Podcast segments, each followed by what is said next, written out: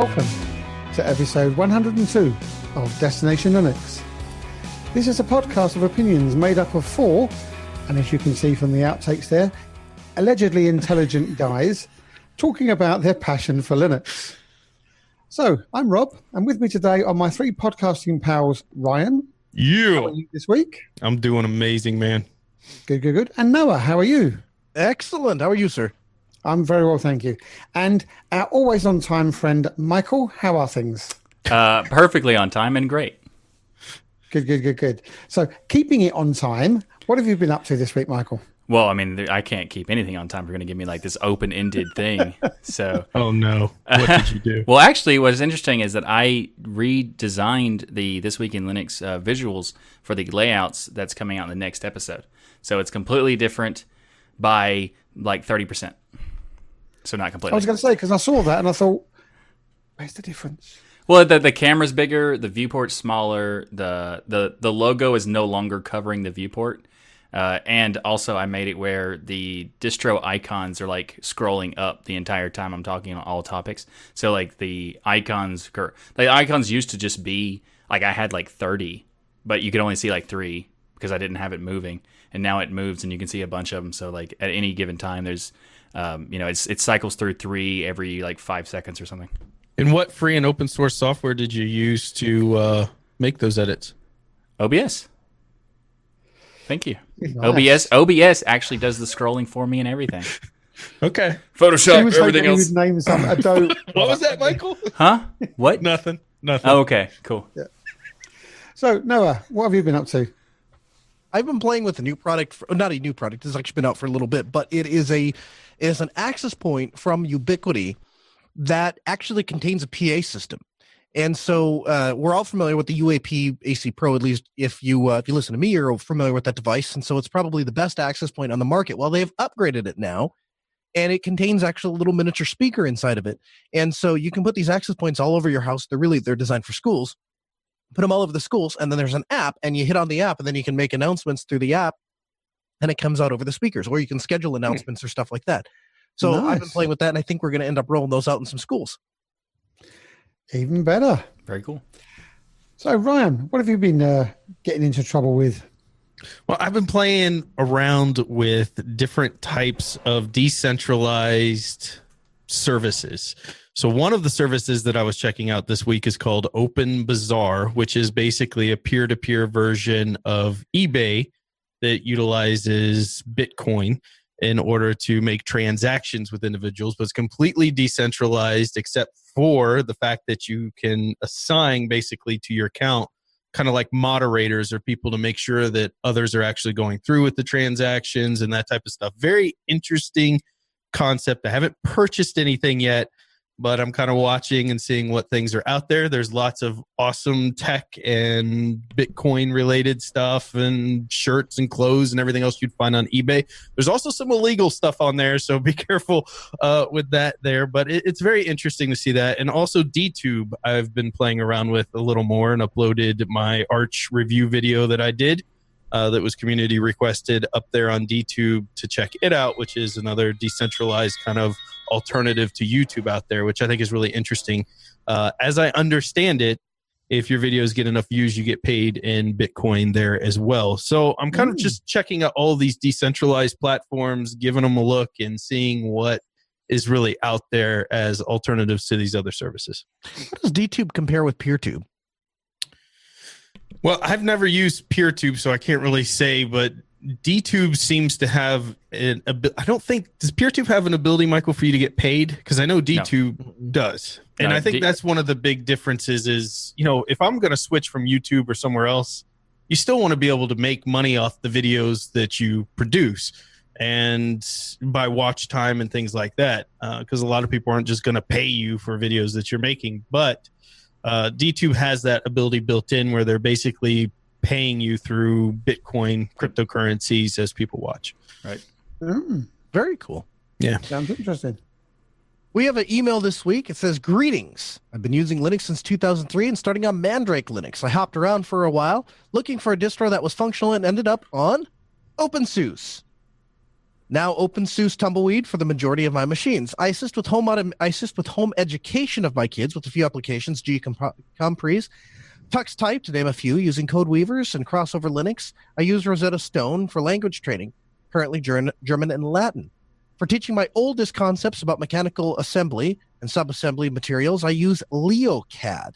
He gives a link to LeoCAD and my use at CubicleNate a Lego CAD software based on OpenSUSE Linux. This is a real fun way to spark the fire of mechanical design. I use LibreOffice sometimes, shh, Microsoft Office, using Crossover, which you don't have to do, by the way. Uh, when I hack around doing other graphic things, I use GIMP and Krita. I have never used Photoshop, but was pretty talented in Deluxe Paint V, Commodore Amiga back in the day. Can I do all of these things in Windows? Yes, maybe, but it isn't as fun or stable. The brilliant way KDE Plasma allows me to interact with the desktop makes it hard to use anything else. Easy backup, redundancy of data, and stupid easy, stupid easy, and provides an elevated level of pace, of peace and confidence as compared to Windows that it just can't provide. On top of all of that, I have KDE Connect, of which I have been a fan before it was cool. Is it something I just can't live without? I do admit I think it is good. I have one Windows machine provided by my employer, and I have to keep it I have to keep me from taking Linux for granted. It's easy to forget how good you have it on Linux. Thanks for all you guys do. The banter is great. Adding Noah was like adding my best friend I never actually met, even though he can't read my email. Nathan. so I, I maybe added that little last piece, but uh, so just one quick note on that. So Microsoft Office, because I get this question mm, once every three days. Somebody says I need to be able to use Microsoft Office. I say use LibreOffice. They say, well, I don't want to. I say why? Well, the bold button and italics buttons are in a different place in LibreOffice than they are in Microsoft Office. Yes, I've actually gotten that as a complaint. Okay, well, if you absolutely insist on using Microsoft Office because the buttons are in a different place, you don't actually have to use crossover. 360 will let you 365 whatever they call it you can sign up for a free account and you can use native office in a web browser mm-hmm. on linux with yeah. no restrictions and i have tons of clients that are doing that it actually works pretty well mm-hmm. office 365 yeah yeah. And did you notice this part when he says he hacks around doing graphics things? He uses GIMP and Krita.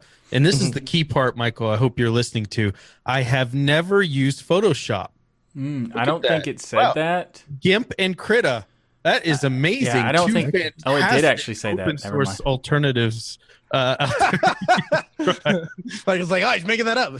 Yeah, it did totally say that. But I mean, there's a difference between like uh, that wasn't we, a point. We've already we've already talked about this. It doesn't matter. So we've already talked about this. And what what I will say is that uh-huh. uh, KDE Connect has always been cool, like all the time. Just saying. If he can't defend his use of Windows, Deflect. I don't. I use I use a VM that's only purpose is Photoshop, and it does it doesn't matter. It doesn't count. It's a different thing. Do you really not? I, I, mean, so straight up. So you really don't have a physical install Windows. It's really all in a VM. Correct. Yeah. VirtualBox. VirtualBox. Really? Yep. So here's why I can kind of get behind that. So as as an IT administrator that gets tasked of doing all sorts of things, I don't get any say in some of these things. Like we worked on a heating and cooling system at a hotel.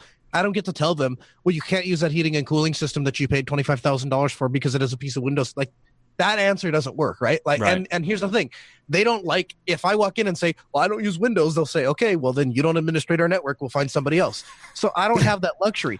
But what I do have the luxury of doing is I can say I do have a hard rule. I won't install Windows on my machine. So any of those right. one-off pieces of software, I run in a VM. And the truth of the matter is, honestly, running a Windows application inside of a Windows VM license wise, restriction wise, stability wise, all of that stuff is absolutely no different than running it in if they had a wine wrapped version like all Linux users accept, right. like TeamViewer. Right. Exactly. It's when you actually replace your your your actual operating system and give up your stability and privacy to be able to run some applications. That for me is that hard. I will not cross line in the sand. I'd rather mm. lose a client than do that. Yeah, exactly. Uh, you know, so I mean, I, I, can't fault you for that. Right. It's just a VM, and the only reason I do it is because, uh, as far as like, I'm a professional designer, and GIMP is great for most people, not professional designers. That's I, I still think you're a filthy dual booter, even though it's in a VM. I still consider you a filthy dual booter. wow. It's not. Wow. It's not though. It's not dual like booting. I'm. It's still. I'm still in Linux at all times. I'm the VM. I can't. You don't have to. Okay, so you have to start the VM. You, you to, don't have I, to install. you don't true. have to install drivers. You have uh-huh, the ability right. of snapshots. When Windows crashes, it doesn't. take. if you're running Telegram, and Photoshop, Windows can completely take a dump and it just you restart that application. Mhm. Telegram stays running, your email stays running, Destination Linux show notes stay running, the Destination Linux stream on YouTube still keeps running, the download at Podget get Destination Linux that all still runs. All of that stuff still happens even if Windows takes a dump. To me, that's the difference between dual booting and running a VM. I also have it really customized so that the there's no internet on the Windows side, so I don't have to worry about viruses getting through the internet because it doesn't it doesn't exist there. So, like, so you're like quarter filthy dual boot. no, it's more like it's more like 16th, yes. I, I'll go with sixteenth. I'll go sixteenth. 12, 12 top. Well, I'll tell you what. Let's let's take this to our patrons, and when they um, send us their emails in this week, is running Windows in a VM does it make you a filthy dual booter? Answers in your emails, please, to comments at destinationlinux.org, and we'll, we'll we'll get a little poll going, and we'll let Michael know next week whether he's filthy. Or not. I am so excited. I'm so excited. So okay, Michael. So onto some distro news. Yeah, so some about some actual like you know not definitely not a filthy dual booter stuff. Directly the Linux kernel, not even just like the Linux operating system as like a generic. We're going to talk about the actual kernel. Yeah. 4.20 was released this week, and it's codenamed Shy Crocodile, which is awesome and also ridiculous. Uh, I love it though. Um, this this release contains the uh, a, a- basically a modified version of the the really ridiculous performance hit that we had. Uh, they announced like a few weeks ago, where there was like 50 percent loss of performance. They have uh, fixed that as far as like only applying to certain processes that absolutely need it, and not to other processes that they don't really. So instead of going like the entire uh, gambit, they didn't. They just the only thing that's necessary. So the STIBP um, patching is much more reasonable, which is fantastic. Um, so is it is it user switchable? Can you turn it off if Yes, you on c- if you wish? I think I think it's up to the distro whether or not they want to activate it. Uh, So because I don't know, I don't know if the individual user could do that because it's probably going to be like a flag inside of the kernel for the distro. right. But it's possible for a distro to uh, facilitate a switch for that. So it's it's definitely uh, they did make it where it's you know interchangeable. You could turn it off or on, but I don't know how it's uh, how it's accessible to the user or not. That's really up to whatever distro you use. Um, but probably like um, things like Arch would probably give you the option because the you can you probably install the different var- variations of it pretty quickly. I use Arch. oh, okay, good. Thanks for that, Ryan. You're welcome. Yeah, and there's a, there's a quite a few things that are uh, really good about this. Like the Nouveau drivers got a lot of got good got good support for like uh, HDMI 2.0, which is uh, I'm pretty sure is the current main like mainstay version, and 2.1 is the one that's coming out, something like that. Yeah. Uh, but it's this, this is really cool stuff. Has anybody checked this out? Yeah, I have it. There's a lot of neat things that were included in this that I thought were fun. We did talk about the mitigation like you did last week, but um, they've also added in support, for instance, like the Xbox S controller rumble feature. So if you've ever played a console game and it has that rumbling in it, you know, when you get shot or kind of yeah. adds in that effect to the game, they now have that added in there Nice. uh, during gameplay, which I think is cool. They also added support for other hardware devices out there that you may or may not like, like the Apple's Magic Trackpad and things like that, but just giving people more options if they're used to it or coming from other things. Personally, I hate that Magic Trackpad anytime I ever use one, but some people love it. So it's awesome that they have those features there. Additionally, they added in support for other CPU architectures out there, which basically is the Hygon Dhyana, some Chinese manufactured CPUs out there. I don't even know. I, I know I butchered that to death.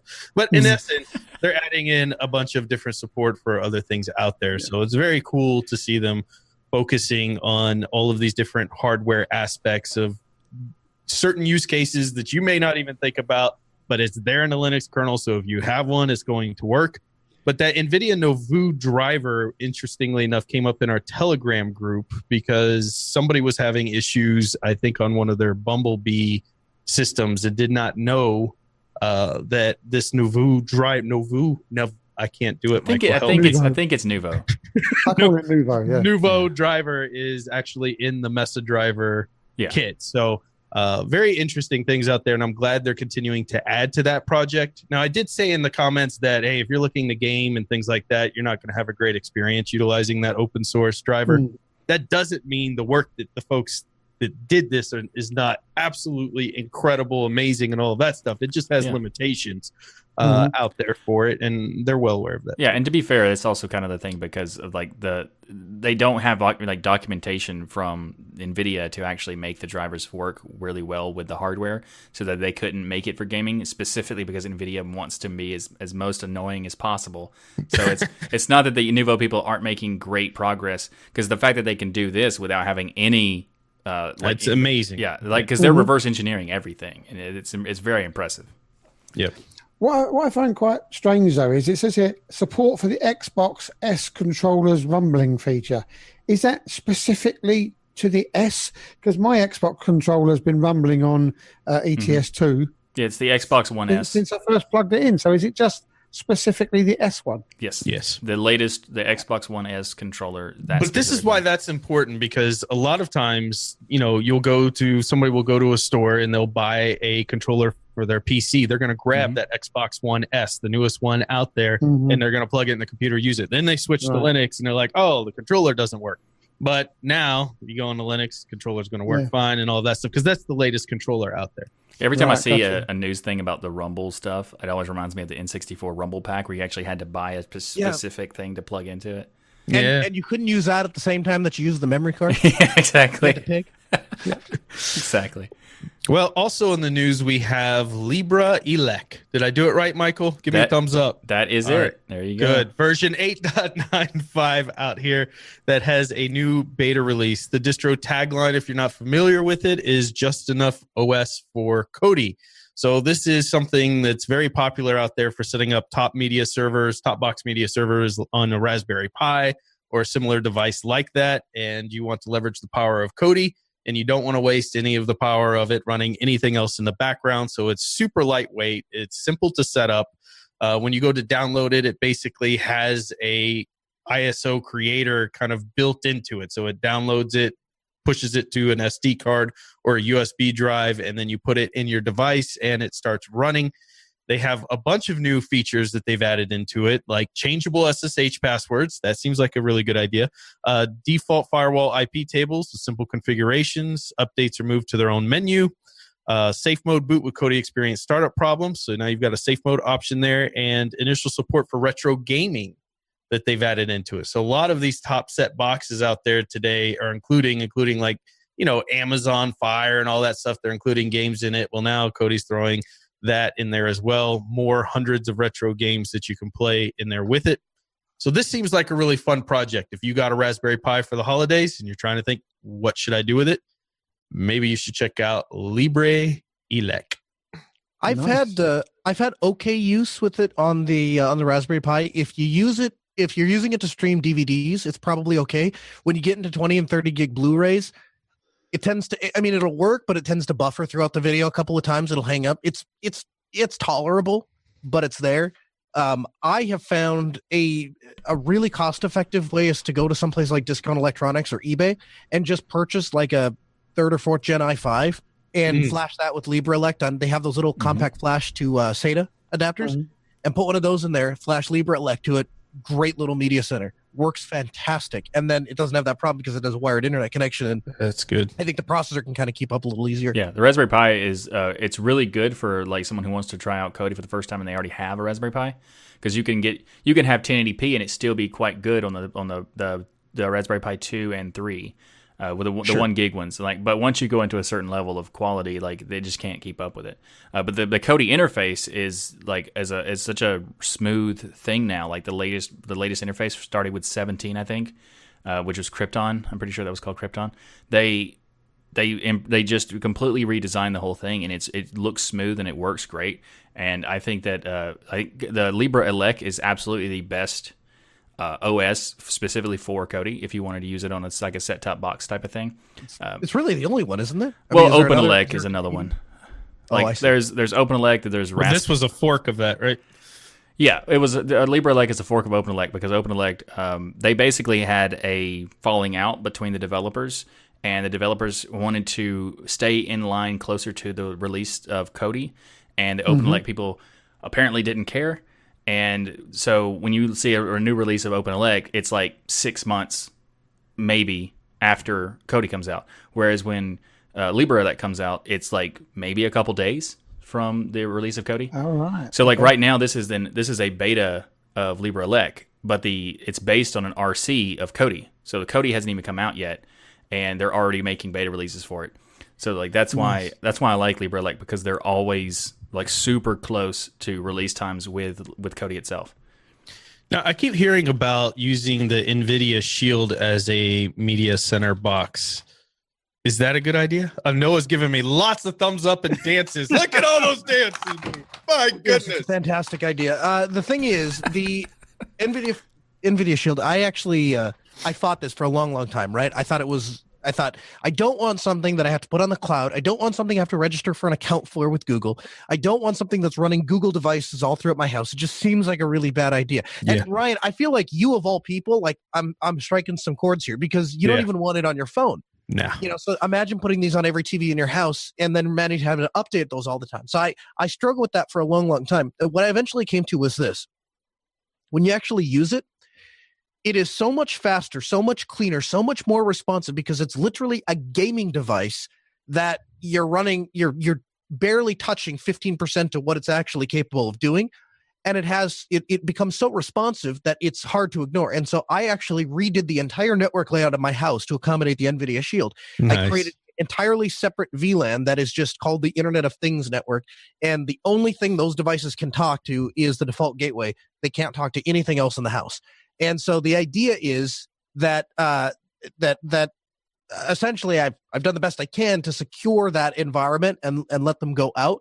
And at the same time, uh, I get the fast and responsive and usefulness of coding. Uh, well, I guess the file server has access to that too, but because I can't stream media without it Right. but uh but yeah it's it's an absolutely fantastic device and then they actually nvidia because they like to screw with me they had two versions they had the regular nvidia shield that had a 16 gig on on board storage and then they had the 500 gig pro model that also had an ir receiver they have since discontinued the pro model so you can only get the 16 gig version without the ir receiver but our friends at um Flirc have a small little usb ir receiver that you can Mhm. plug into nice. 16 gig model and then you can tie it into all of your home automation stuff. So we're right back to where we started, except for you don't have the 500 gig storage. But Well, the We prices have dropped file servers. significantly on them. Even brand new right now. I was just looking 169. I remember they were 100 260, 270 when they came out.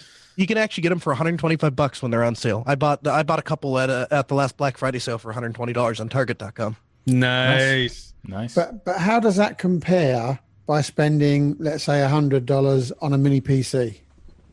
It's way better uh, Yeah. for a couple of reasons. First of all, a PC, even with something like LibreELEC, is just not designed to be attached to your television, right? So some of the first issues you're going to have you're going to have uh, right off the bat is your one you're going to have to run a thick regular IEC whatever you call it the power cord for the computer. And so all of the home entertainment centers and stuff they all have these little conduits that are designed for small little power cords and now you got this bulky power cord. Second of all, the the um NVIDIA shields are fanless. So if you're using it inside of a home theater environment, you don't have any of the fans running that you're not, that you're going to have that on a PC as well as the BIOS boot up beep and all of that. Mhm. And uh, the boot time, because everything is solid state inside of the NVIDIA Shield, it's literally designed to power on and then power, go back into sleep and come on and off depending on the remote commands. Whereas a computer has to be told to go to sleep, come back awake, and you've got to kind of go through that at least that initial boot up process, kind of to, to come back from a suspend state. So I I would say there's a number And of size difference, right? Yeah, and the prices is not that much that much anymore because like this Hmm. the, No. the, the price of the fil- the shield is like maybe uh, 20 30 dollars more than what you can give those like really like kind of like underpowered crummy like Are you talking about the PCs. Intel NUC and stuff like that? no no no the mini PCs where you can go to like you can go to like I mean, Amazon and get like mini PCs that are like just they're like th- very super thin towers the bones. Yeah, yeah. So it's not like worth the it. deal. It's not worth it then saving those extra few bucks. Just go for the shield and work out how to set it I- up. I bet you, I honestly, Zeb, I think if you priced it out, I almost, I can almost guarantee you'd end up spending more on a PC than you would on the Shield. I When- so, if you account for everything, if you account for the fact that you'd have to buy flash storage to get the Yep. same speed, if you account for the fact that you'd have to buy the, you know, a remote and all of that, I think by the time you get through all of that, I think you'd end up spending more to do the PC. Right. Cool.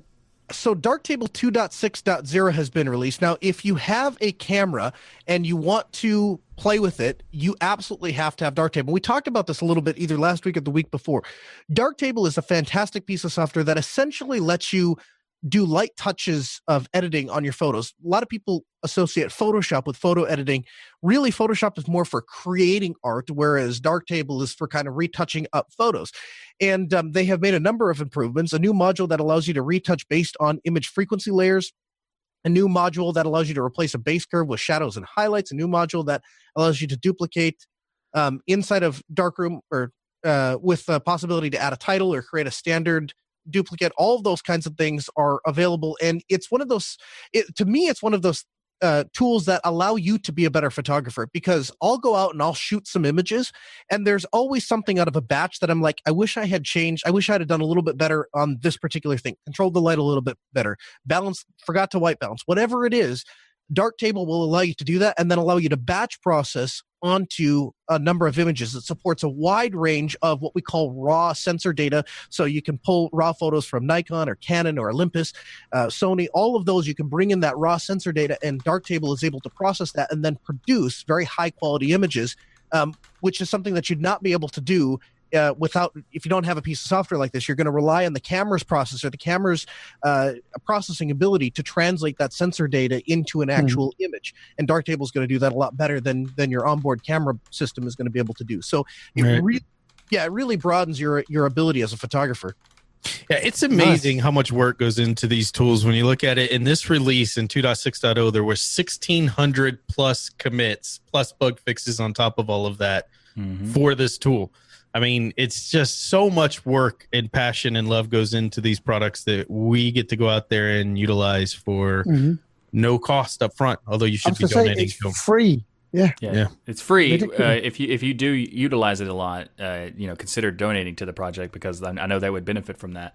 Uh, but one hundred percent. What was really interesting is like once we talked about it last week, um, well, I decided to do some like research to find like other photography places that are outside of the the open source Linux uh, like enthusiast section, and there was a bunch of stuff on Reddit where people were talking about like there was a, a photography section on Reddit where they were like, "What's the who who prefers Lightroom versus Darktable? Which one should I get?" and blah blah.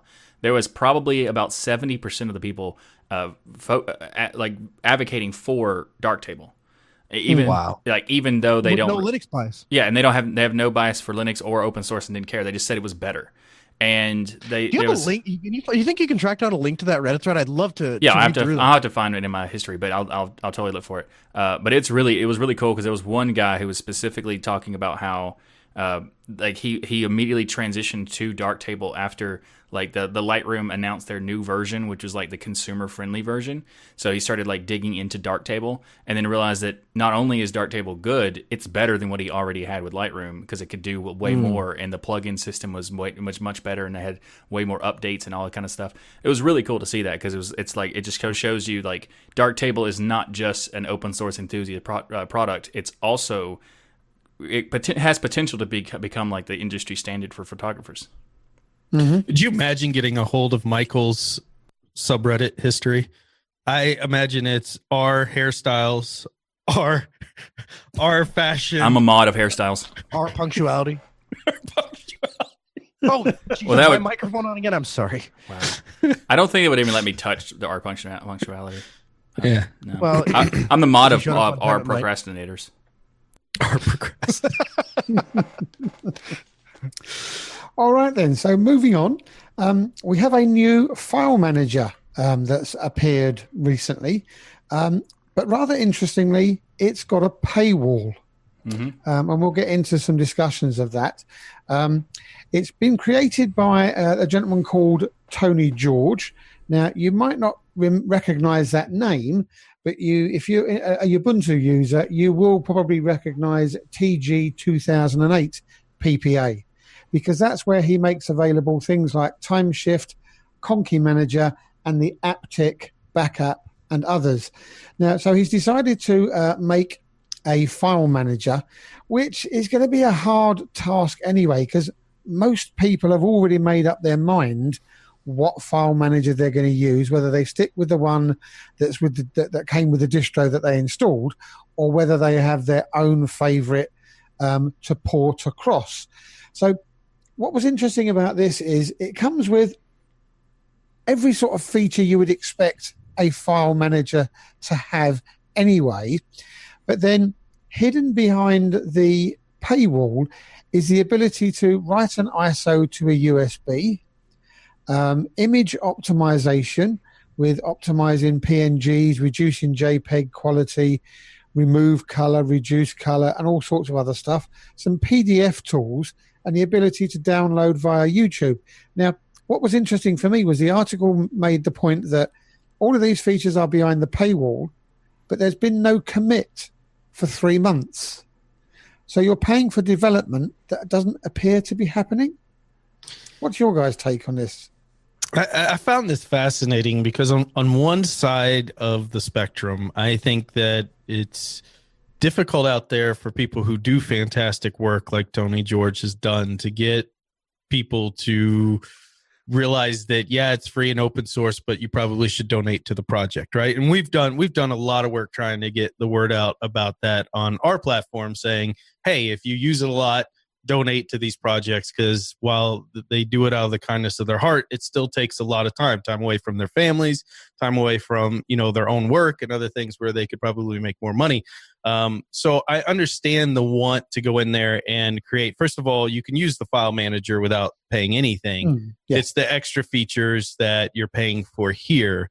So i, I kind of went back and forth on my emotions on it because on one side it's nice to for the developers to try to find a way to make some extra money and these are things you don't have to have in a file manager to this extra features at the same time it's a file manager and i looked at the list of stuff and i was like eh i don't really need any of it but Mhm. that's not to say somebody else wouldn't that was my take on it And did any of you install it and try using it?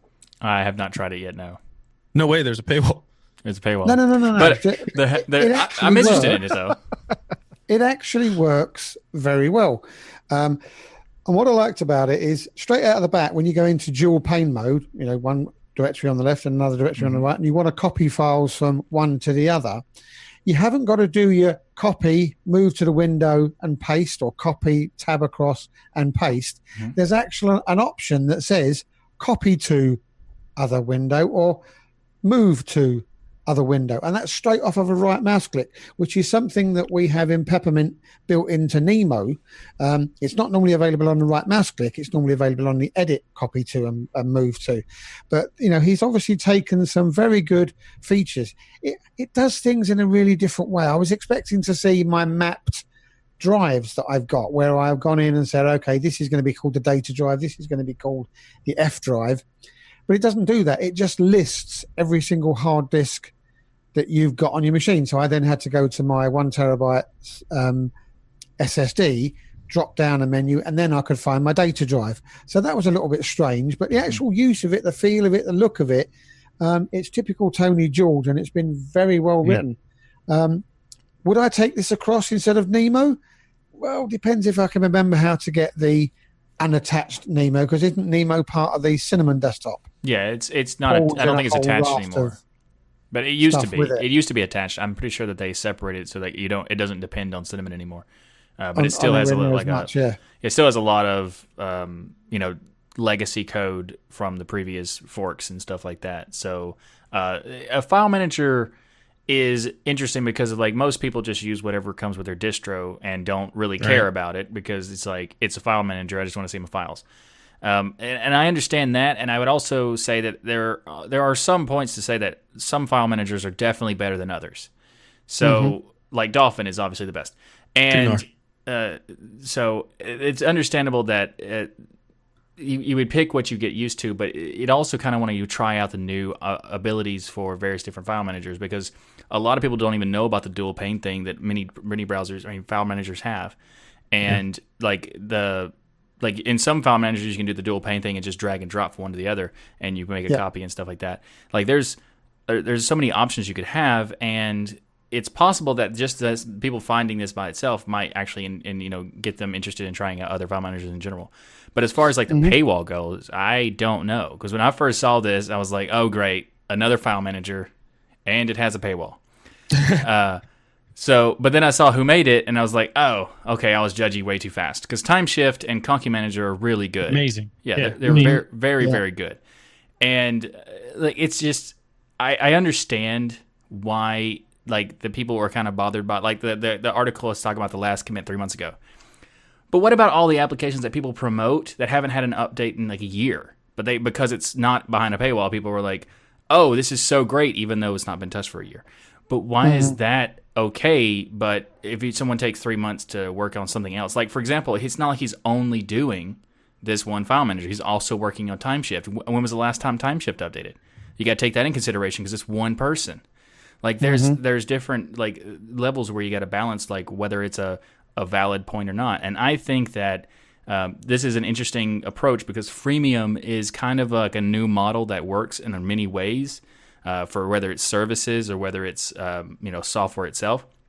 It depends on how the like is it licensed? Like how do you once you pay the donation, how does it become? That's always my question with this stuff Yeah. because the, the first thing I think when I see this stuff is okay, I moved to a new computer. Do I have to pay ten dollars again? How's the license transfer? How does all this work? Because it's just Yeah. annoyance. That's the whole point of Linux. Like when you would do a Windows install, you're sitting there for two hours looking for all your different licenses to find and, and transfer them over. And then you got to call Microsoft and sit on the phone because they think you've used the license more than once. And you like, I just don't want to, that world. So to your to your me. point, to exactly what you're talking about, to your point, uh, one of the one of the first times that Linux ever really really clicked for me, and I went, "This is how I sell it to other people." Was I was away from home and left my laptop charger at a training center. I was uh, uh, out of town for training, and I wasn't going to be back until Monday, so I was going to have to go three days without my computer, which wasn't going to fly because at the time I was working for a, a software company and I had to have my laptop. I called my boss up. I said, "What do you want me to do?" And he says, you don't have a choice. Go to Best Buy, buy a new computer, and expense it because you got to have one. You can't go without a computer for three days. So I went to buy a computer and uh, ended up loading Linux on it, and all of the software that I needed, I just pulled from repos. And that was one of the very first times early on in my career when I went, "Oh, this is what computing can be like when you don't have artificial restrictions on it." Right? Most of us don't mind paying for software. Exactly what Michael said we don't want to pay for hassle. So if you're if I'm gonna if, especially for something like a file manager, like it's one thing if it's like oh my video conferencing software. Okay, well I'll just wait till Monday till I can get that. My file manager, like I can't. Yeah, it's like There's a disconnect for for, for me, and there's some now. Now if I can pay for it, and he just sends me like the deb or the or the RPM or whatever or the snap package, and then I just have that software, and, and once I've quote unquote paid, then I just have access to the repo like Paravel System does with Rivendell Mhm. if you pay them, you get access to the repo, and then once you have that information, it's kind of on you to just be on the honest honor system, not to hand that information out to other people. But uh, if that's the way they do something like that, I'm all on board. If it's Yeah. every time it, every time I install my file manager, I go to I go to browse documents and it says enter license key. not so much. Yeah, Yeah. that's exactly what I was going to say. Is like as long as the if if the paywall is behind an, just an access, so just I just have an account and then I could download the file and then do it and it's done. Like if that that's actually completely reasonable and I have no problem with that. Uh, and and most of the time I think that um, like what he's asking for is what ten dollars or something. Like ten dollars, or Yeah. you join his Patreon, Well, which you can could join be, his Patreon. yeah, it could be a dollar a month. It's I not what he's asking for. He's worth it every penny for it. Right. I, I would pay him ten dollars just to go sign my Steam account. Like the, the dude's cool, man. He writes awesome software. I just Yeah. don't. It gives. I don't know about it. Me, it leaves me with a weird feeling because I'm like Mm. Noah. Like I don't want a situation where we get into Linux where all the devs start doing this, and I got to pay ten dollars to unlock this and ten dollars to unlock that, and I, you know, there's got to be a way to still support you know these individuals without you know having to deal Having with to do the payroll, yeah. yeah. So, just one final feature before we moved on, and I was surprised that the guy didn't list it in his article. Um, that one, one of the icons at the top of the um, file manager is terminal. And I thought, oh, okay, this is cool. You're in that file directory, you click on a terminal, and up pops your terminal window. No, it's got a built in terminal in the file That's manager. cool. So if you've got a, a dual pane session going on and you're in the left hand pane and you click terminal, your bottom quarter of that screen becomes the terminal that the window that you're in. And then when you shut down the file manager, the terminal bit part of it shuts down as well. Yep. Which I thought was quite interesting. That is very cool. And also, if you push F4 on in Dolphin terminal, Yeah, you can do that in most file managers, but you get a separate terminal window. This is no, no, no, all it's in- built into Dolphin. It's built into Dolphin, and it also stays if you if you change your folder you're in, the terminal listing is like CDs automatically to that term to that folder, so you all you're always right. attached to it. It's it's fantastic. I mean, and, and the other thing just uh, it just reminded me, Zeb, when you said that is that one of the features it talks about under the paywall is the video download, which utilizes someone else's tool, YouTube Downloader. Yeah. So again, that's I just start getting. Uh, Well, the thing is that there's a kind of a reasonable understanding for this one, mainly because like depends on how they integrated the YouTube DL. If they are managing the updates of YouTube YouTube DL, that's good because it's uh, kind of a pain for regular people because you have to use a specific command for updating inside of YouTube DL. You can't use your regular package manager because it it change it updates so much. Uh, so I I guess that you could kind of say that it's possible that they would add an extra benefit in that sense. But I mean, overall, I think that it's a it's a it depends on how they do the licensing. If if, if they don't do licensing, they just allow you to download the the package or whatever. So how about by the way, we, I just learned something amazing though. I'm sorry, Michael. I- If you push F4 in Dolphin, it opens your terminal. That is so cool. I didn't know that existed. Yeah, it's awesome, and I do. I use it. I use it all the time. And it, but the best part is that the best part is is it, is it sticks to your when you change to different folders. Like you go to a subfolder, the term Yeah. the, the command in the terminal is automatically ad- adjusted for that that particular mm, folder, so you're always really available. neat. And you can have you Well, can also do double pane terminal. If you haven't tried it before, give it a go.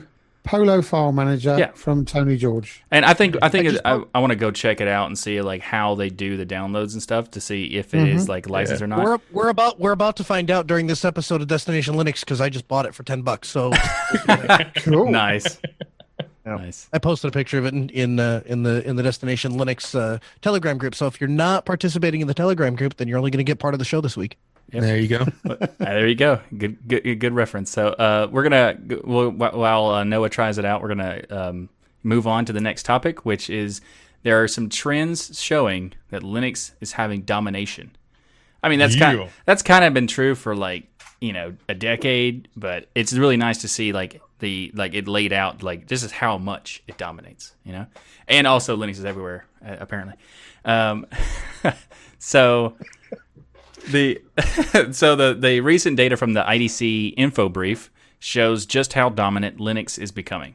Uh, in the server space, it's pretty much like completely like, and in the supercomputers, it's 100% dominant. Uh, but it says, uh, in fact, it shows Linux is the is the only endpoint OS that is growing on a global scale, while others like Windows are remaining flat, and in some cases, kind of declining. If you look in like the the IoT space and stuff. Uh, Windows market share stayed at 39% in 2015, and in 20, 2017, while Linux grew 30% in 2015 and 35% in 2017. So it's just constantly accelerating. Uh, so Ryan, what what did what piqued your interest in this particular uh, stats? I mean, that alone to me was quite amazing. But then when they go into this article, they talk about why Linux growth, what they're attributing Linux's growth Oh, to. wow. It all makes perfect sense here, right? You've got cloud spending, large player adoption, Internet of Things, security concerns, and cost sensitivity that all companies are really worrying about at this point. And what fits the bill for all of those? I mean, we would all say Linux, but obviously everybody else is seeing it too. And if you look at those numbers, I think it's really interesting that Windows market share is staying completely flat and Linux is growing here. So Microsoft has kind of stopped growing in that Windows market share entirely, and Linux is continuing. It's got a long way to go because Windows has been very dominant for a long time, but that growth is a super positive sign that everything we thought should happen is happening Yeah. with Linux. You know, I, I question if it has as far as to go as as, as meets the eye, and, and I say that because I look around when I go from business to business. I look at what applications they're using, and then I go, I wonder if that person could use Linux. And I got to tell you, it's uh, it's the proverbial fart in a hurricane when I find somebody that has something that's so critical to their infrastructure, and it only runs on Windows. Like the vast majority of applications uh, and demands today are web based, Mm. and the the last remaining hurdle has up till now has been that there are some web-based applications that have based their infrastructure around Internet Explorer and then obviously Edge.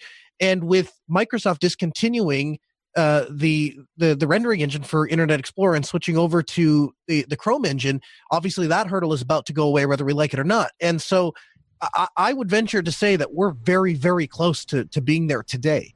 Yeah. Um, never mind where we're going to be in a year. Yeah. And also I with can't- uh, all I the all the that. All the work people are being done on like so many different levels of like the IoT space, the cloud space, and even Valve doing the work for getting games, uh, Windows games to play on, on Linux with the Steam Play stuff. Like, like mm-hmm. all the stuff combined is just showing like how much interest is in Linux and, and basically every fact like, factor. So all, like every I, industry. I, I, I, guess part of it is interest in Linux, but I would argue that a bigger part of it is just a uh, is is a, is an efficiency of code and a license structure, right? It's very difficult to pirate. In fact, it's impossible to, to pirate Office 365, right? How do you pirate a service? Mm-hmm. You either pay your subscription fee and they let you in, or you don't. And businesses have kind of picked up on the fact that it's if you can roll something out and you maintain one code base, then somebody can use a MacBook, a Windows laptop, a Linux computer, a Chromebook, a tablet. It doesn't matter. If they have uh, access to a web browser, they can get to your software it eliminates all the software piracy problems that, that plagued in the past. From a support standpoint, it's much easier because essentially, if there is a problem, it's usually on the back end. If somebody's web browser is running right, their their website, their uh, the software is running right. So you're you're looking at big companies who have no interest in Linux, have no care about it, but like Intuit is putting QuickBooks on Linux. We use QuickBooks on Linux, and it's not because that Intuit's a great company.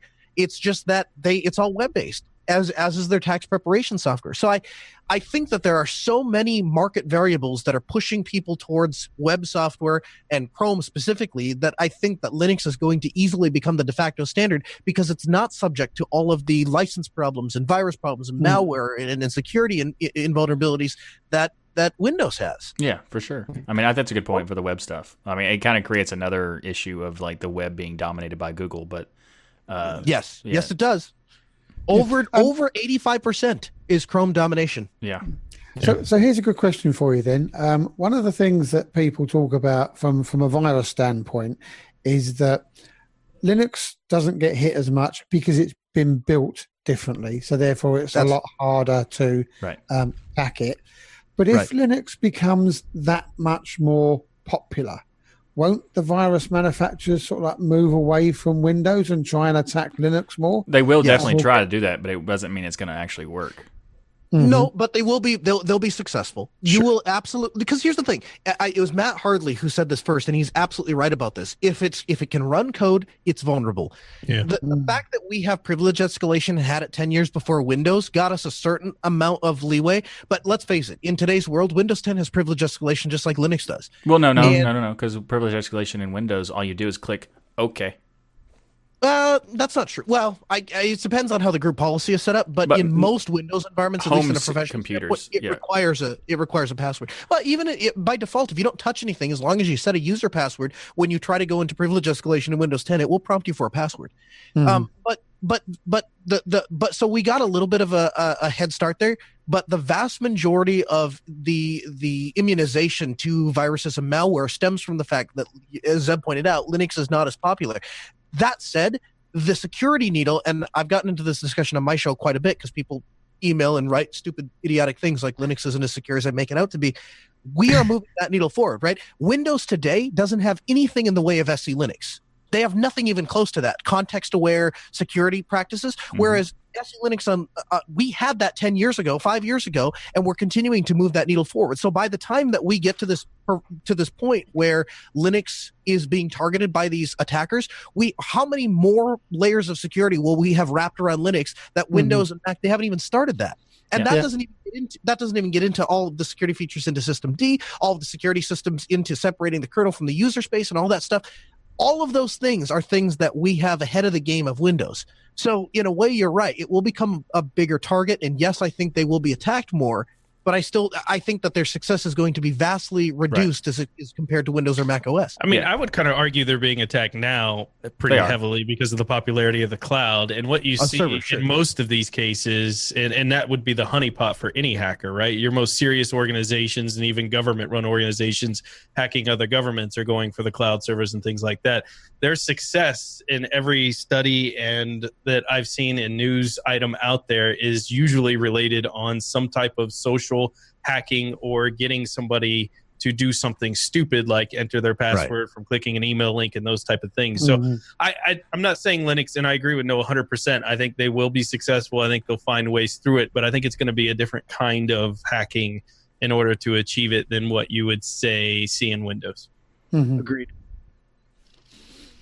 All right. So this is one of my favorite things to do. Noah, this is your first time that you're going to do this. Now, here are the rules. It's very important. We're going to make our predictions for 2019. I think it's my Now, the- first time too. Now, okay. Well, the, now both of you get the rules. okay. S- Technically, it's not. my- I've done predictions. I've just not done it on this show. Right. Yeah, well, we So- do it way differently because our predictions are always wrong and they're horrible. So make sure. That's true. Oh, well, nobody told me that. I picked real prediction. no, Hold we, on, I have to rewrite. no, they should be Ah, semi-real Linux is going to predictions fail. out there. I, Windows actually, I think going to be Rocco had. it in 2019 on the servers. Michael will be on time. Did we ever figure I'm out ready. Zeb who was the most right uh, last year? By the way, I think it was Rocco, wasn't it? Um, I know he Prob- failed on his Solus. He's going to be on Solus the whole year, but I think yeah, he I think he was the only one that got one right, and that was somebody who's made an actual um, distribution based on snaps or something. Or Yeah, Yeah. but it, it it was also kind of true in the time when he said it. It was actually kind of already true.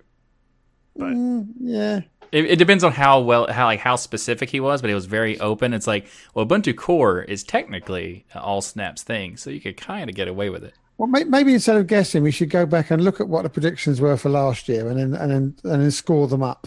Yeah. nice. I So that's it. easy. That's that's that. No, All right. no, no, and then whether or not Rocco got one or not. So we're going to make awful, pre- I mean, very accurate predictions. You can trust us. We are experts in this industry. So, Michael, Yep. you're up first. What are your predictions for 2019? Okay, I have a few. Uh, the 1st Mhm. one is Plasma will continue to grow in momentum. I think that's just like an easy, probably going to happen. Um, Raspberry Raspberry Pi 4 will be released. Um, I think they might do two releases, like one, an upgrade to like the whole like Raspberry Pi 4, and then an upgrade to like the Zero, or the a good one. you know really small ones. The and also I think that uh, 4K will be continuously being pushed by the tech crowd and uh, it will still be completely uh, pointless to 99% of people because who cares? And it's th- you know 3d on tvs it's basically the same kind of thing. Nobody cares. Uh, it's like yeah i can extra pixels and then blow them up to make them look like they were already supposed to if you didn't get the ridiculous high res. Like wh- why, why do people do that? Anyway uh, the next one i think is actually uh, probably not going to happen, but it's it's potential, and if it does happen, to be amazing. Uh, Valve will announce that 10% of their catalog will be officially whitelisted by the Steam Play, uh, pro- like the project by Valve, because you know they're like there's support for various games, but they're not like the whitelisting means specifically Valve supports it. So I think like 10% of the catalog is going to get that, and then it'd be like 50% will be tested by like the Proton DB kind of thing. Uh, and then finally, I think uh, Samsung will do a lot more innovations with the DeX, allowing it to be more phones support it, more tablets to support it, and things like that. And we'll have like multiple, potentially multiple uh, desktops, or maybe multiple distros, but at least multiple desktops on top of the Linux, the Linux on DeX uh, platform that they have. So it's potential that again it'll be the uh, the year of the Linux desktop. Mm, Oh, wow. You already got yelled at for that. I know And that's why I put it in there. All right. Well, my predictions are that Microsoft re enters the mobile market with an Android based OS in 2019 and Surface like hardware. So, interesting year we've had in 2018 where Microsoft makes better looking hardware and more functional hardware than Apple, and Apple makes horrible hardware. So, I think Microsoft. their What are you talking about? line- Apple's make their their stuff is top notch. Oh, well done. And, and dongle gate. You just need lots of dongles.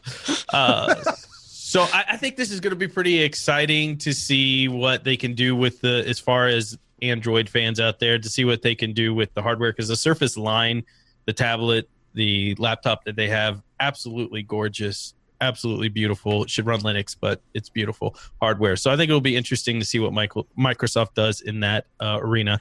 I think AMD, Zeb, listen up. I need you to perk your ears up. Is going to release the fastest GPU on the market and outsell Nvidia in 2019. You heard it here first, my friend. It's So going to you happen. think you think it'll be faster than the um 2080 Ti.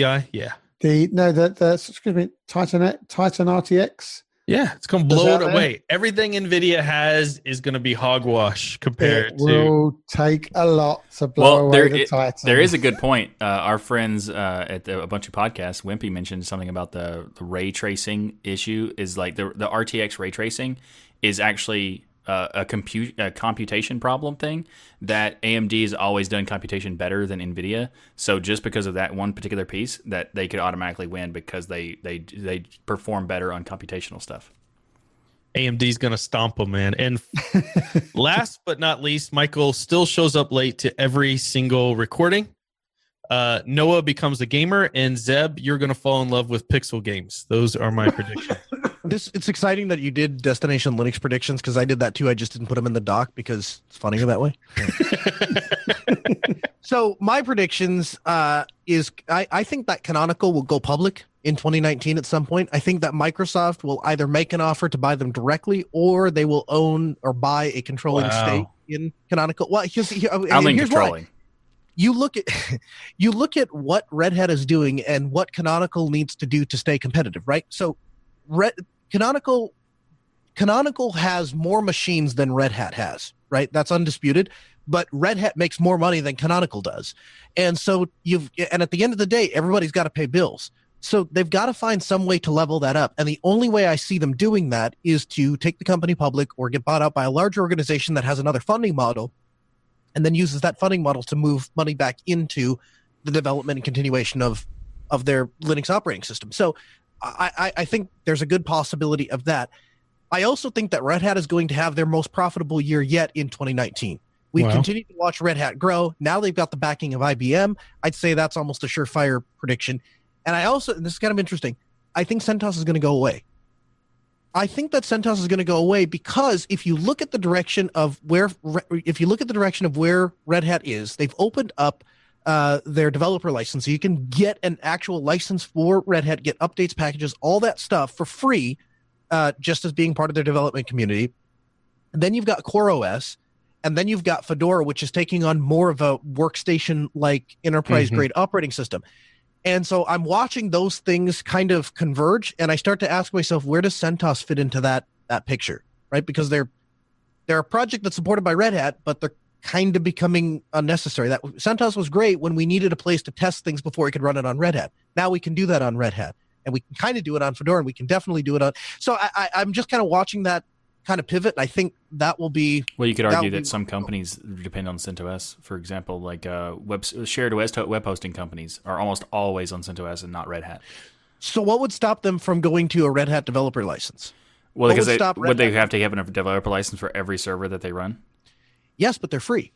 Uh, I I don't know what what would be like like I don't know what would stop them for it, but it's just something like it's interesting because I think that, that it's a very interesting prediction, and I think you're you're you're probably uh you're probably on the, like the right path because I think that CentOS does at this point like doesn't really fit into the the mold, um, but I think that if anything they'll just kind of like they might announce that it'll go away, but it won't go away for like a couple years or something. Like I think it'll Yeah, maybe. Uh, maybe we'll see. And it also it also it also relies on on Fedora taking on some form as well. Um, I also think that Zeb is going to arrive in the U.S. sometime in 2019. Mm. I think that Michael is going to run out of disk space sometime in 2019. That's think almost a that Ryan- guarantee. And I think that Ryan is going to switch to Nvidia. Oh my god! Oh yeah, How dare you, sir? I How dare it. you? I'm here to help when your Okay, desktop so- starts crashing. Everything's been way too upbeat, so it's down time, time for me to bring it down to earth. Okay, so my first prediction is there will be no new Linux-based Boo. phones appear in 2019. Boo! Okay. Um, I think there will be more kernel problems that will occur, and vulnerabilities are found, but that never actually affect people. Apart from the fact that they put the mitigation code into the kernel and it slows everything down. No, And then this one, this one is for fair. Ryan. I will never fall in love with pixelated games. I don't like it. I don't like it. I don't like it. You will fall in love with pixelated. I'll find games. at least one happen. that you will go. This is fantastic. I'll stream Yeah. it. At We'll least one. that. That's my new, another an extra prediction. At least one game he will stream that's pixelated. Yep, I like it. Never going to happen. But I, All right, then. So on to my favourite subject. exactly the the uh the, the the games section. Zeb loves every pixelated game we talk about, or at least he will. Uh, the first up, we're going to talk about the now free to play uh, battle royale Darwin project, well, now it's it's possible to play on Linux thanks to the Steam Play. Uh, so th- this is uh, it's kind of similar to Fortnite. Uh, I don't know if it's like if it works in the same way of the building structure, but it, it's like a the same style of like graphics and things like that. Uh, in this in how the Fortnite works, and then it does the same battle royale structure of the uh, everybody's all thrown into a small area, and then after time, the area gets smaller and smaller based on like you know whatever uh, reasoning. Most of the time, people say it's like gas or some kind of like uh, I don't know. There's an extra reason for it being Bombs, gas, Yeah. something that Being- shrinking. yeah, being outside the zone automatically you get killed if you're for a certain amount of time.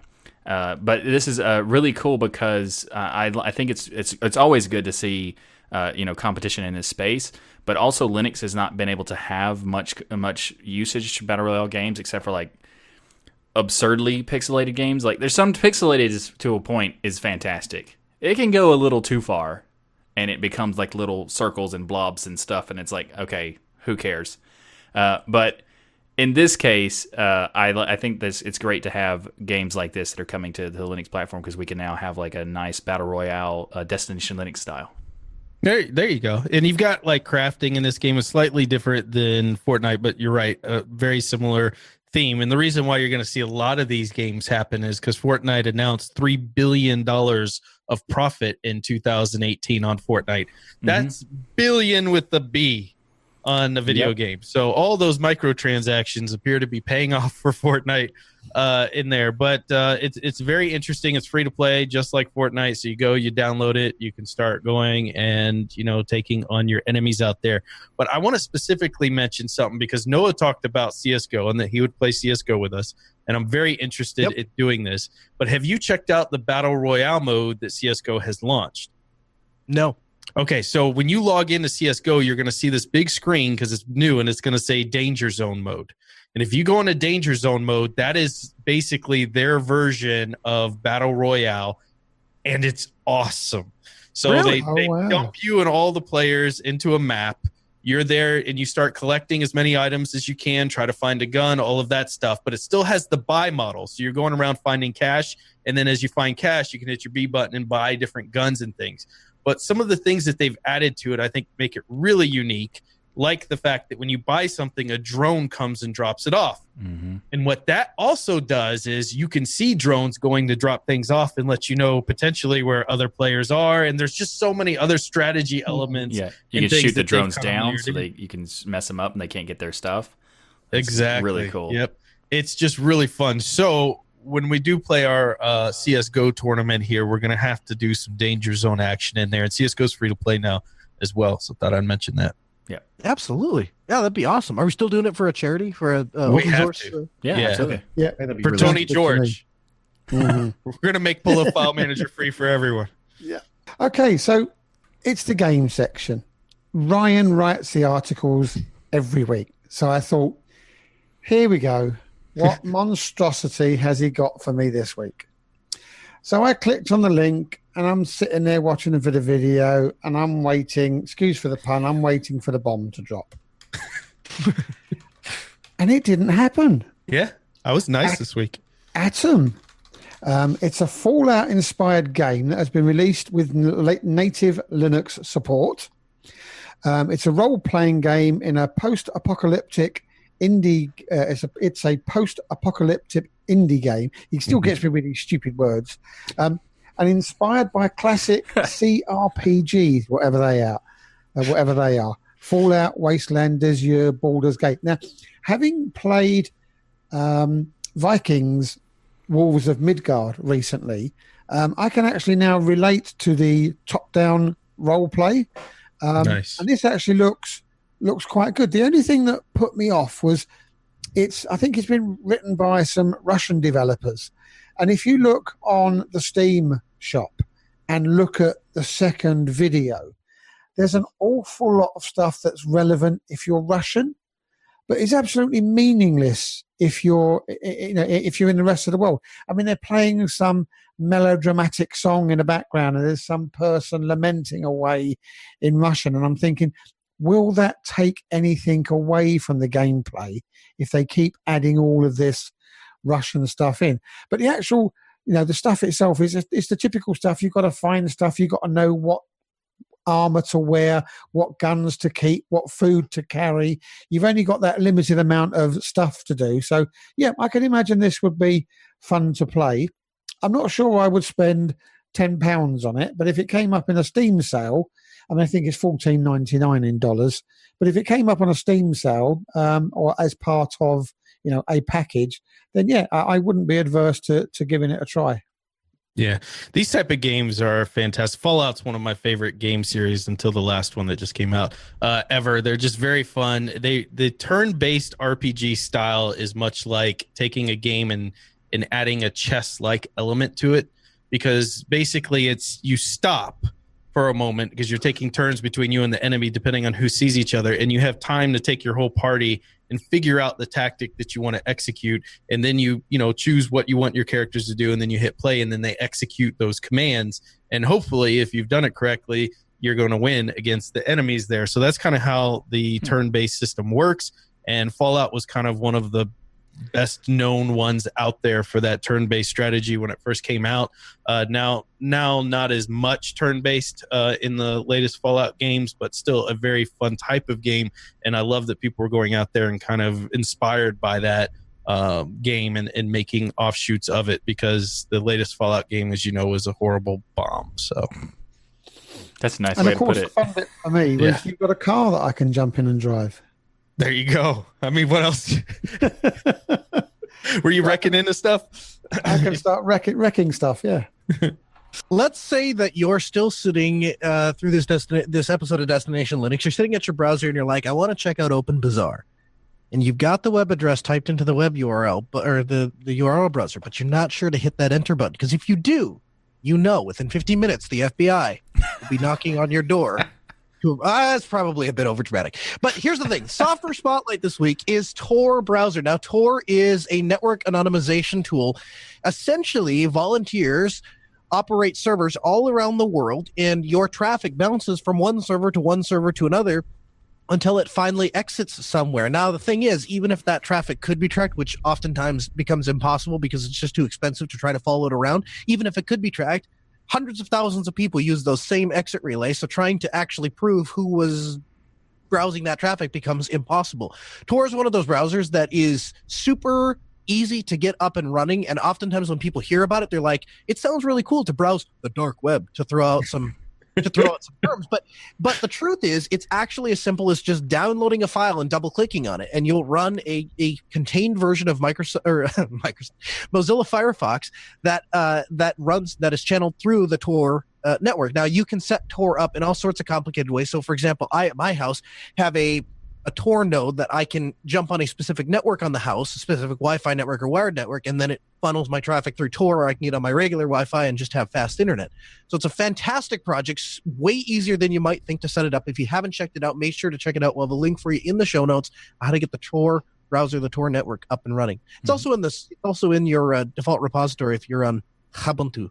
Just, uh, I love that you gave a you know legitimate use case there of how you utilize it there because so many times when you talk about Tor and these other things, they're like, "Oh, what's that? To browse the dark web and get drugs?" No, it's actually well, you can. I mean, you can, yeah. but it, that's the spirit. you can also do that on a regular browser, but you just get caught faster. Right.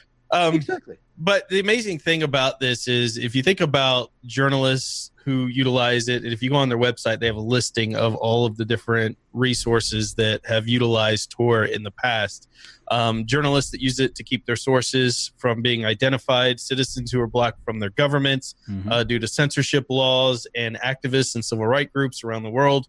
Um, this allows them to have communication with each other without having as much fear uh, as you would just being on the open internet of you know being caught and being able to still you know organize yeah, and still so, and still have a decent experience with a browser it's it's it's a they exactly. they made the the tor network itself is not that complicated but if you've never done it before it can def- definitely feel complicated whereas the tor browser allows you an, an easier approach to doing it because they have it all built in but before mm-hmm. it so mm-hmm. it'll like set up proxies for you and stuff like that so it's a really a really nice way to package it for you. But and also it's a fundamental piece of the Tails uh, operating system, the Amnesic mm-hmm. operating system. Oh right, yeah. Yeah, so it's cool. I, I, always forget about Tails. Such a great piece. Such a great tool. Yep. Yep. If you ever, if you ever, if you want here, I tell you what, if you want to get into Tails or or Tor or any of that, go download. Well, purchase the documentary called uh, Citizen. Is it Citizen Four? Citizen Four. Uh, and it's, it's a documentary about Edward Snowden, and it will make you feel so cool to open up Tor, even if all you do is Google something. You'll feel like you're a bad hacker. Duck, duck, go. Evil thing. Exactly. Yeah, whatever. Yeah, yeah. You know yeah. what I know what you mean. We know what you you go to. Google, it's more. It's funnier if you go to Google because then it says there's suspicious traffic coming from this exit. node. it's great. Makes me feel very important. So we love when our listeners communicate with us. And this week we got a tip and trick from the listeners. And by the way, we should give a shout out here to anybody doing this. Send us tips and tricks. Send us your favorite software. We will get them included in the show uh, if we can. So it helps us obviously be able to come up with new stuff that would be interesting for other listeners out there. So send that to us in your email. And this week we got an email from Chris, and he says Z, as in the letter Z is a utility I cannot live without, and I'm boggled at the fact seemingly nobody else uses it. It's an absolute lifesaver. Uh, we'll have a link to the GitHub that he provided us in the show notes. But basically, you install this thing into your environment with a simple addition to your shell startup, and you get a hyper intelligent one character magic carpet that will intelligently learn your file system and commonly used paths and take you exactly where you mean with the absolute minimum of typing. For example, ZAM. This zooms me to slash home, uh, his file Amazon where he keeps his work stuff. ZPERS takes him to his personal files. And the key thing is these aren't aliases. Z is adaptive and actually stores lightweight stats about how frequently you go to various places in your file system. So it knows what you likely mean using ludicrously short abbreviations. It's a lightsaver. Thanks again for all the awesome work on the show. He also gives a thank you to Michael, but we can skip that. of course, we can just skip that. no, he says, by the way, I just wanted to thank Michael once again for recommending KDE's accessibility feature. I found a happy home in Kubuntu 18.10. Runs great with nary a flaw on my rather new and otherwise largely unsupported Alienware 17 R5. Yeah, I, I think they were specifically Nice. talking about the one where I described the the way to zoom in on Plasma, uh, like the Super Plus. Like that's a really nice feature. Um, I, use that all the time since you told me about that BT Dubs. good, good. It's I use it all the time too, and I don't need to or anything, but it's it makes it so much easier than having to zoom in your specific application. You could just like just zoom in the whole thing. Um, Yep. But what was funny earlier when you said this, like the way I finish uh, segments on this week in Linux, I always end with like, "We'll give you a link in the show notes and stuff." And you said that I was like, "Are you gonna just not to explain what Z is? And you're just gonna?" Listen, it's Z. Go out there find it yourself and figure it out. exactly but it Like looks it. looks like a, a crazy idea like like how does it know what you want though like and the first time you use it i understand it like it learns but how does it start learning is the Okay, you ever heard of Skynet? i think so isn't that isn't that the like going the there? isn't that the slang term for google Yes, basically. Uh, yeah, it is interesting. I want to go in there and play with it and see how intuitive it becomes, but it seems like a pretty cool tool to have in there. So definitely check it out. Sounds good. Sounds good. Well, that's the end of episode 102. Um, I hope everybody enjoyed it. And uh, Ryan, if you could lead off with our uh, thank you to the patrons. Well, a big thank you to each and every one of our patrons for supporting us, for waiting for Michael for the show to begin every week, The- for hanging out with us in the post show. But one of the things I do want to mention here that the patron money is helping to fund, which is, is very important, is we want to bring Zeb to America. We want to bring Zeb to America for Southeast Linux Fest. So consider becoming a patron, especially for this. When's when's Southeast Linux Fest coming up? Oh, Michael? Oh, it hasn't yeah june but it hasn't been June. officially the date hasn't been Okay. officially set So we've got to come up with enough funds to get him from that wherever he is across the other side of the world over into the United States where we're free. Are you free? I'm teasing. Don't send your hate mail to me. No, but we really do want to get Zeb over to Southeast Linux Fest. So your patron donations will be going towards that here coming up soon. We've just lost 20 patrons. they don't want you in America. Absolutely not. But okay, so let us know if you want Zeb in America. Send us send us an email to comments at destinationlinux.org. If you've got a burning question that you'd like one of us to ask, or answer. If you've got any comments that you want to make about the show, then send us that email. Um, or make some um, comments on Telegram, Discord, Google Plus, not for much longer, Twitter, Mastodon. And if you go to destinationlinux.org forward slash contact, Michael has a whole load of other ways that you can contact us and leave us your information. But don't forget that email that we want for is Michael a filthy dual booter because he, Thanks for that. because he does Windows in the VM. Let's not forget that one. We Uh, want to know whether Michael's filthy or not. To, to be clear, that the only thing it does is Photoshop in that VM. That's it. So it's it's it's more like the VM is just for that. We've got one it clear. Let's let our listeners. Okay. Okay. decide. Well, because you don't want me to end up with does that make Michael a filthy picture taker?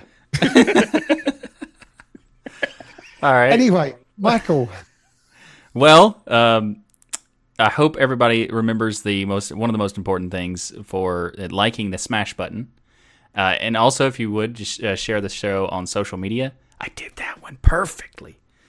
Well Uh, done. yeah, thank you. Finally. Until you blurted out your success, you. No, I don't care. I it, that was how important it was to actually get it without fumbling. Uh, and also, uh, if you have, you're not aware, we also have all of our individual channels. So you should uh, check out uh, Zeb's. You can find him, uh, you know, tearing through caravans and even some dire wolves in uh, Midgard on his stream. And right. you can also check out uh, Noah with uh, Ask Noah Show, uh, where he talks about gives an advice for people who call in to discuss uh, Linux and uh, business questions and things like that. And also check out Ryan's uh, channel on DasGeek. Fill your brains. That's like the first time you got to say it on the show. nice. Yeah. and also you can check out my my channel at uh, tuxdigital.com where I talk about uh, actually always Linux related, uh, but also this week in Linux uh, Linux news podcast if you're interested. okay, thanks very much, everybody. Have a great week. And remember that the journey to self is just as important as the destination. I love it. well done, sir. Well done. Thanks everyone.